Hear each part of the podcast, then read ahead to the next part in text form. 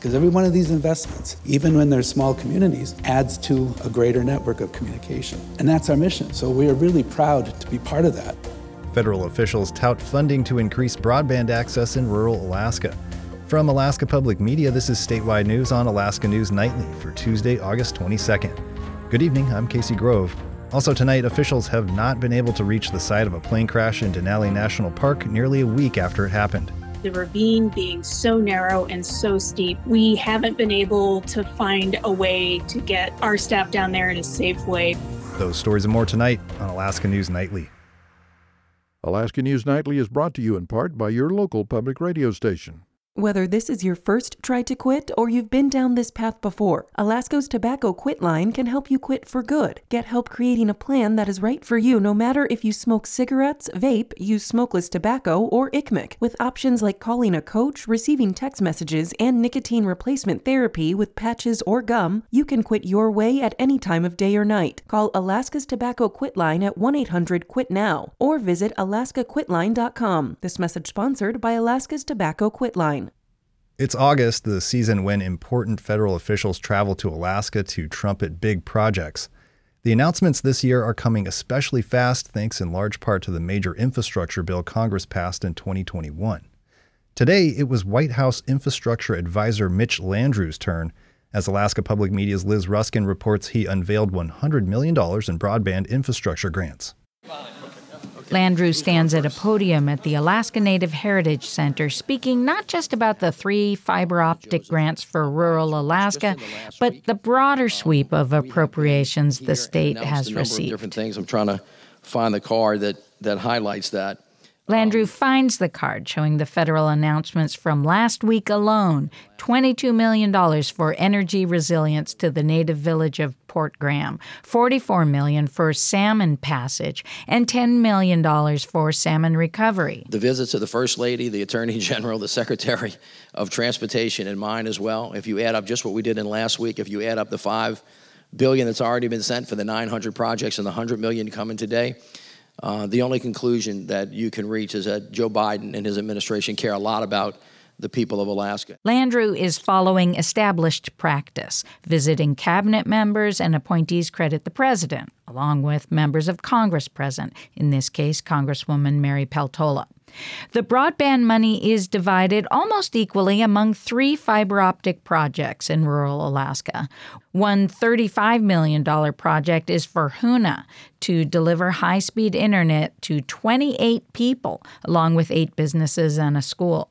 That may seem like it comes to about a million dollars per person, but Chris McLean, Assistant Secretary of the USDA Rural Utilities Service, says looking at the number of homes served is the wrong math. The whole country, he says, should benefit from the genius and creativity of rural Alaskans. The denominator should be the population of the United States because you're completing our network. Because every one of these investments, even when they're small communities, adds to a greater network of communication. And that's our mission. So we are really proud to be part of that.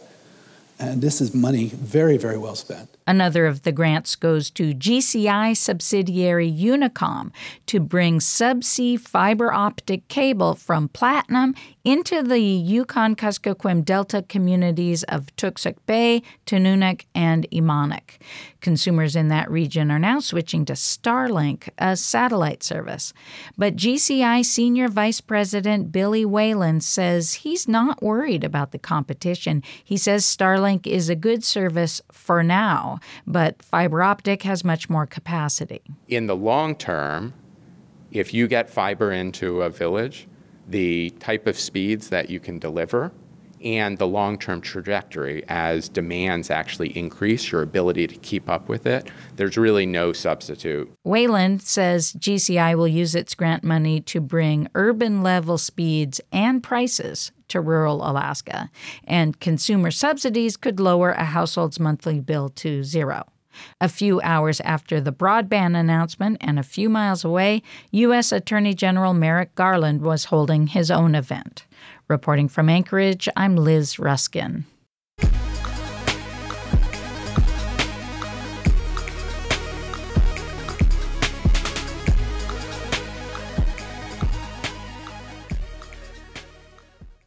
The state has a payroll problem. According to the Alaska Beacon, almost half of state payroll processing jobs are unfilled, causing some state employees' checks to be delayed or even short of what they should have been paid.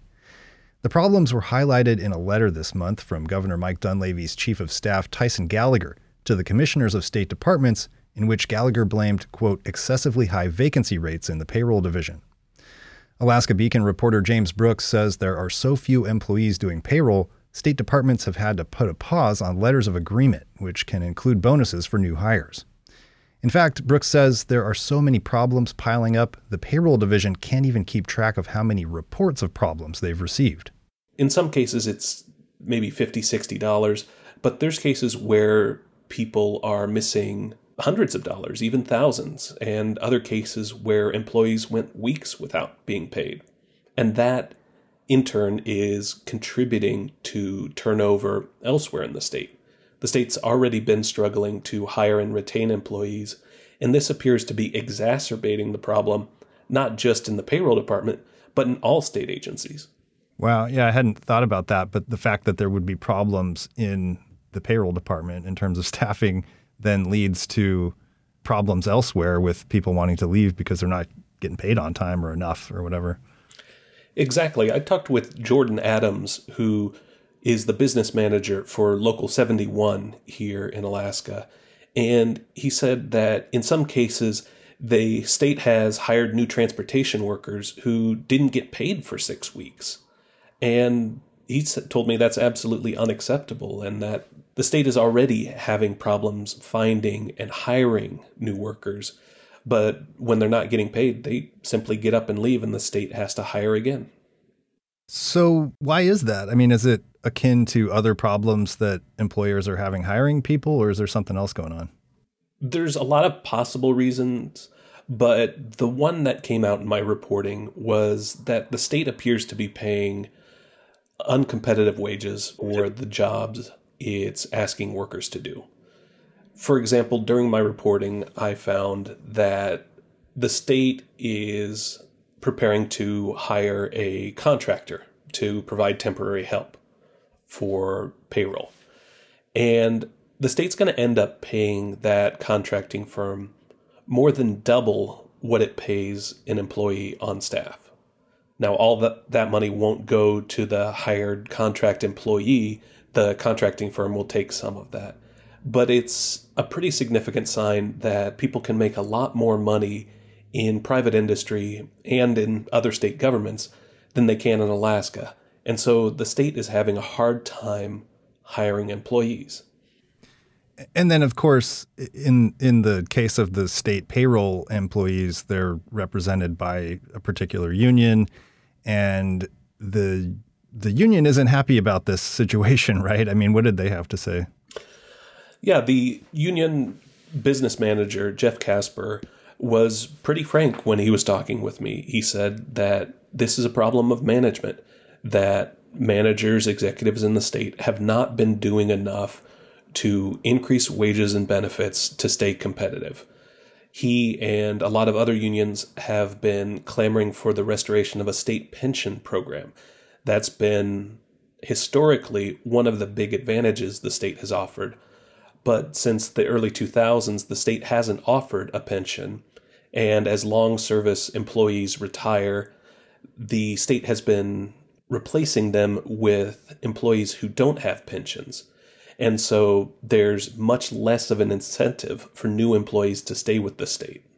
Now, the the plan in the short term, like you said, is to contract out these services, but the union doesn't see that maybe as such a temporary thing, right? Right. Casper, when he was talking to me, said he believes it's part of a deliberate long term plan to outsource permanently.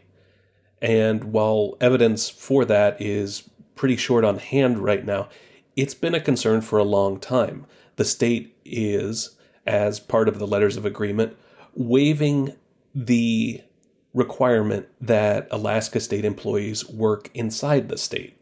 And the public employee unions have been growing increasingly alarmed over the past few years about the prospect that remote work might allow the state to have a large number of employees who don't actually work in Alaska. And the Department of Administration, which manages payroll, has said that this is only a temporary fix. They intend to fill these positions inside the state. They are stepping up their hiring, they're offering more bonuses. If you go on Workplace Alaska right now, the job listings say that you can have a hiring bonus of $1,000 to $3,000 for a job in the payroll department. Except they can't process the bonus, so. I think they'd be able to get that done. And the department is also bringing in former payroll workers, people who used to work in the payroll department and are now working other state jobs. They're asking them to temporarily do payroll work instead of what they normally do. That was Alaska Beacon reporter James Brooks. You can find his full story about the state's payroll problems at alaskabeacon.com. Still to come on Alaska News Nightly as the Sitka Hospital closes its home health department, residents worry about the future of hospice care. The point of home health and post acute care, uh, community based care, is we bring like a comprehensive team to you. That's ahead. Stay with us. Alaska News Nightly is brought to you in part by your local public radio station. Invasive plants and animals threaten Alaska's environment and economy and can spread to new locations by hitching a ride. Anyone can help prevent the spread of invasive species by remembering to play clean go. Removing all plants, animals, and mud from boots, gear, and vehicles before entering and leaving recreational areas will help stop invasive species in their tracks. Learn more at playcleango.org. This message sponsored by the U.S. Fish and Wildlife Service. A crew member on an American Seafoods factory trawler died at sea last week, likely from an ammonia leak on board. U.S. Coast Guard Petty Officer John Highwater says they received a satellite call from the Northern Eagle at about 4 o'clock Friday morning. Reporting that one of their crew members was found unresponsive in one of their engineering spaces. They believe there was an ammonia leak somewhere on the vessel that caused the uh, person to fall unconscious. Jeremy Baum, the Alaska wildlife trooper stationed in Unalaska, Dutch Harbor, identified the crew member as first engineer David Kuma from West Africa. The nearly 350 foot vessel was already en route to Dutch Harbor when they made the call to the Coast Guard. Unalaska's Fire Chief Ben Knowles says the ammonia leak was an isolated event and there is no ongoing threat to the public. The Unalaska Fire Department assisted troopers with their investigation, provided decontamination, and offered grief counseling for the vessel, according to Knowles. He says American Seafoods brought Kuma's family to the island. We are here to offer our services to them, and uh, we're hoping that um, they can find some, some healing in this process. The Coast Guard, Alaska State Troopers, and NOAA enforcement are investigating the incident. Wildlife Trooper Baum says Kuma's body was sent off island to the state medical examiner's office today for an autopsy. Denali National Park and Preserve rangers have decided it's too dangerous to recover the bodies of the pilot and passenger of a small airplane that crashed last week in a remote and mountainous area of the park. Meanwhile, an investigation into the crash continues. KUAC's Tim Ellis reports. Denali Park Rangers have flown five times over the area in the southwest corner of the park where the Piper PA 18 Super Cub went down last Wednesday, searching for a way to get to the crash site. But the conditions of the ravine being so narrow and so steep, we haven't been able to find a way to get our staff down there in a safe way for any kind of recovery at this time. Park spokesperson Sharon Stiteler says the Rangers have checked out other possible ways to get up into the steep canyon off the west fork of the Yentna River, but they came to the same conclusion. Our Rangers did go out to ground truth the site and they did go to look at rappelling down, but there's just too much of a rockfall hazard with the way that ravine is situated. Stiteler said Monday they also ruled out using devices called a hook and grabber that can be lowered from a helicopter, but they also were found to be too dangerous. She says park officials haven't ruled out trying to reach the crash site by some other means if it can be done safely. Our rangers are going to look at every possible option, but you know this this is wilderness one possibility is hiking up into the site after the river freezes, but for now, the recovery operation's on hold. Stiteler emphasizes it wasn't an easy decision. these sorts of incidents hit hard with all of our staff. We want to do our best for the people and the families that visit our park. We we understand how important this is and we have a lot of empathy and we really do try our best. We're saddened to hear that uh, the National Park Service uh, was not able to recover the two victims here. Clint Johnson is chief of the National Transportation Safety Board's Alaska region. However, we definitely support their decision on that. Um, obviously, where this accident was was a very, very precarious, very challenging area. Johnson said Monday that the NTSB's investigation into the crash will continue, but he says the lack of access to the site is making it more difficult. Obviously, uh, it's still a challenge as far as not being able to lay hands on the wreckage itself. Johnson says investigators were able to fly up into the ravine with a drone and take photos of the wreckage, including some close ups. And he says they're also analyzing other kinds of data to develop some explanations on why the Super Cub went down. There's still a lot of information that we can glean as far as weather conditions in the area, witness accounts. Johnson says NTSB intends to release a preliminary report by the end of this week or early next, and a final report in about a year. In Delta Junction, I'm Tim Ellis.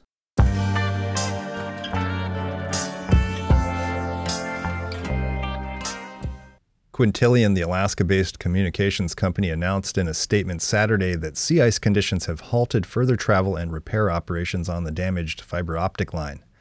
Quintillion is now guessing it can restore broadband access by the end of the month. In early June, the company announced the outage was a result of an ice scouring event located north of Oliktok Point. Quintillion initially estimated the break could result in a six to eight week outage, which was updated later to be completed in August. It has been 10 weeks since broadband access was first affected. According to the statement, forecasted conditions for today indicated a window in the ice, making it possible to safely access the site and begin operations. The statement included an itinerary for the IT Integrity repair vessel. If the forecasted conditions are accurate, the IT Integrity will travel to Prudhoe Bay, conduct a seven day repair, and depart the site on August 30th. Broadband internet access should be restored by the end of the month if the sea ice cooperates, according to Quintillion. Alaska News Nightly is brought to you in part by Alaska Air Cargo, providing Gold Streak Express shipping for urgent deliveries throughout Alaska, with connections to more than 100 destinations in the lower 48 and Hawaii. More at alaskacargo.com. You know that eating fruits and vegetables supports good health. But did you also know that frozen and canned produce offers the same health benefits as fresh? It's true. Whether fresh, frozen, canned, or from the land, eating fruits and veggies can lead to a long and healthy life. So when it comes to getting the fruits and veggies you need to stay healthy, remember, every bite counts. This message sponsored by Snap.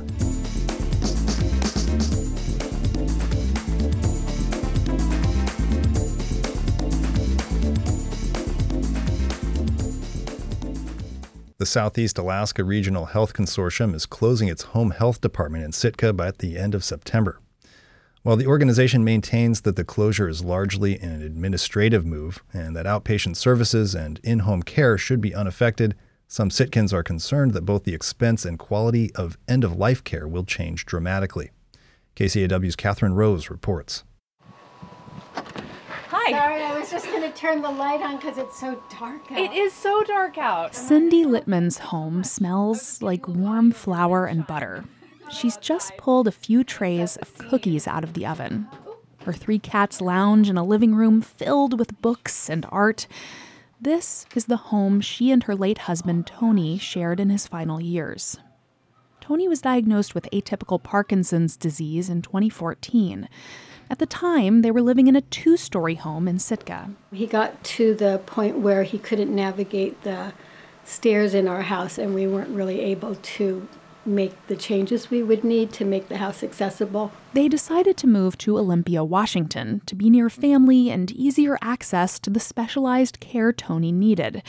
And while they had better access to neurologists and cardiologists, Littman says the experience taught her just how fragmented healthcare in America is. What was striking to me was that there was no coordination of care between those different doctors. It felt very alienating. And they missed Sitka, the community that had been their home for over a decade.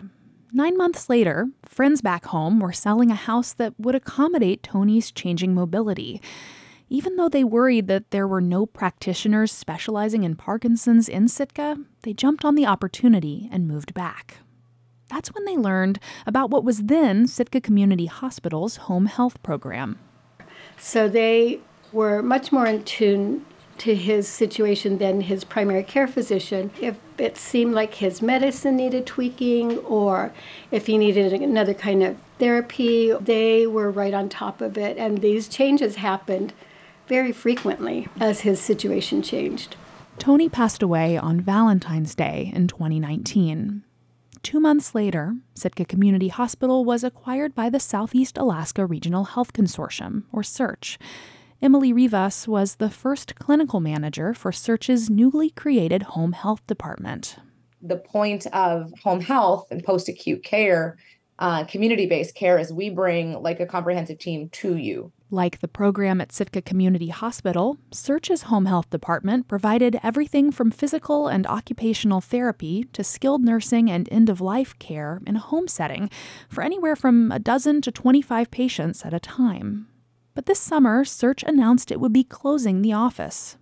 It's an administrative structure that creates some possibilities in terms of care, but also limits some possibilities in terms of care. Dr. Elliot Bruhl is the chief medical officer at SEARHC. He says it's the home health structure they're getting rid of, but not the service. Bruhl says SEARHC is closing the department mainly due to federal regulations that make operating it challenging and inefficient. I would kind of describe it like building a international airport in a location where what you really need is, you know, an airstrip. Bruhl says SEARHC will continue to provide referral services in the home environment through both its Mountainside Urgent Care Clinic and the hospital's outpatient clinic. And although it's never had a formal hospice program, the home health department has been providing some end of life services. Bruhl says they'll still be able to do that. Right now, they're working through the logistics. We also provide um, really intensive types of end of life care in the hospital. And I think we're anticipating that we may at times project that care also into our long term care facility when, when we need to. Littman says the care her husband received through home health ensured the best quality of life possible, even as his health declined. He lived a rich life. We had company, Christmas with all the grandchildren and the children. The idea that he would be in a skilled nursing home for that time is just to me just seems cruel and horrifying. And not to mention expensive. Littman says Tony's home health costs were far less than had he lived in a skilled nursing facility, and Medicare covered the bills. Rivas, who left SEARHC in 2020 and now works as a hospice nurse in Oregon, says home health helps create better continuity of care and doesn't think the outcomes for patients can be replicated through outpatient services. She's disappointed that the program she helped establish is going away. In a town of 9,000, like what we put together was much better than nothing. Um, and it would just be really unfortunate to have that integrated.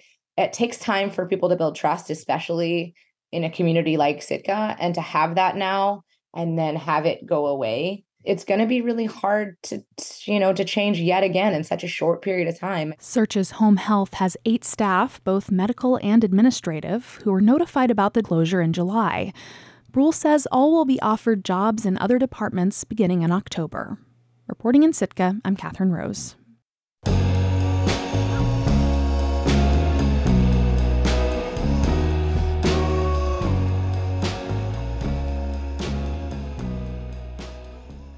Bristol Bay welcomed two medical students this summer. Courtney Stage and Michael Caden Hoffman both grew up in Alaska. This summer, they were in Naknek and Dillingham as part of the University of Washington's Rural and Underserved Medicine program. KDLG's Christina McDermott spoke with the students to learn more about their work and opportunities for Alaskans interested in medicine. Most medical students spend their first two years with a textbook or several. But this summer, Courtney Stage and Michael Caden Hoffman are working in rural community health as part of a program through the University of Washington. Stage is based in Naknek at Camai Community Health Center. She's originally from Homer and wants to practice in her community one day. Working in Naknek, she says, has been a great learning opportunity in what rural healthcare looks like. I'm really here to listen. I feel like the community has more to teach me than I have to teach them. So I'm I'm definitely taking it all in. Stage says she sees a connection between fishing, the area's main industry, and some of the common injuries she's treated. Naknek welcomes a large fleet as well as several cannery workers every summer. You're seeing hand injuries that are happening during fish processing. You're also seeing like crush injuries. I've seen a lot of soft tissue infections um, in hands, things that I have not seen from shadowing in clinics in Anchorage areas. Caden Hoffman is from Fairbanks. He says he spent his first two weeks assisting in Kanakanak Hospital before transitioning to the BBAHC clinic in Naknek. He says the work at the hospital gave him a chance to see several different departments in action. So I got to see what emergency medicine looks like there, inpatient medicine, um, outpatient medicine. I went by the diabetes clinic. I uh, worked with the pediatrician for a day. And so it was really cool to see how all of that functions in a rural setting. Both students are in the region as part of the WWAMI program. WWAMI stands for Washington, Wyoming, Alaska, Montana, and Idaho. Stage explains it's a unique opportunity for University of Washington medical students. The WWAMI program is very unique among medical schools because it allows people in states who don't have a standalone institution to attend medical school for the first two years of the program in their home state and to work and live in their own communities while they're learning about medicine. Alaska ranks third in the country for health professional shortage areas. That means there aren't enough primary, dental, or mental health care professionals statewide. Caden Hoffman says that he hopes those interested in medicine look into WWAMI he says it's important to get locals involved in their healthcare system. You understand the problems that come in, you understand the resources available better. Um, and you have better, you know, connections with your patients, and that results in better health for everyone. The WWAMI program in Alaska received additional state funding this year and plans to add more seats. Caden Hoffman completed his time in Bristol Bay earlier this month, and Stage will remain in Naknek until September before they both head back to school. In Dillingham, I'm Christina McDermott.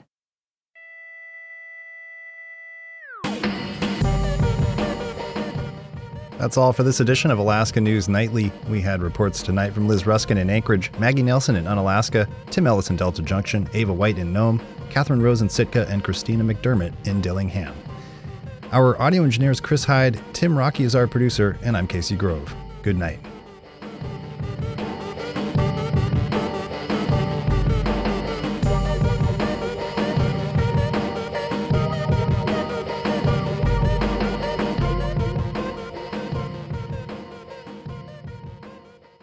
Alaska News Nightly was made possible by Northern Air Cargo, providing year round transportation of all types of freight from oversized equipment to small packages for commercial or residential. Northern Air Cargo, serving Alaska since 1956.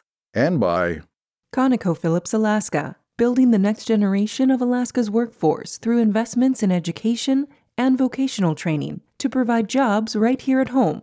ConocoPhillips Alaska. This is statewide news on Alaska Public Media.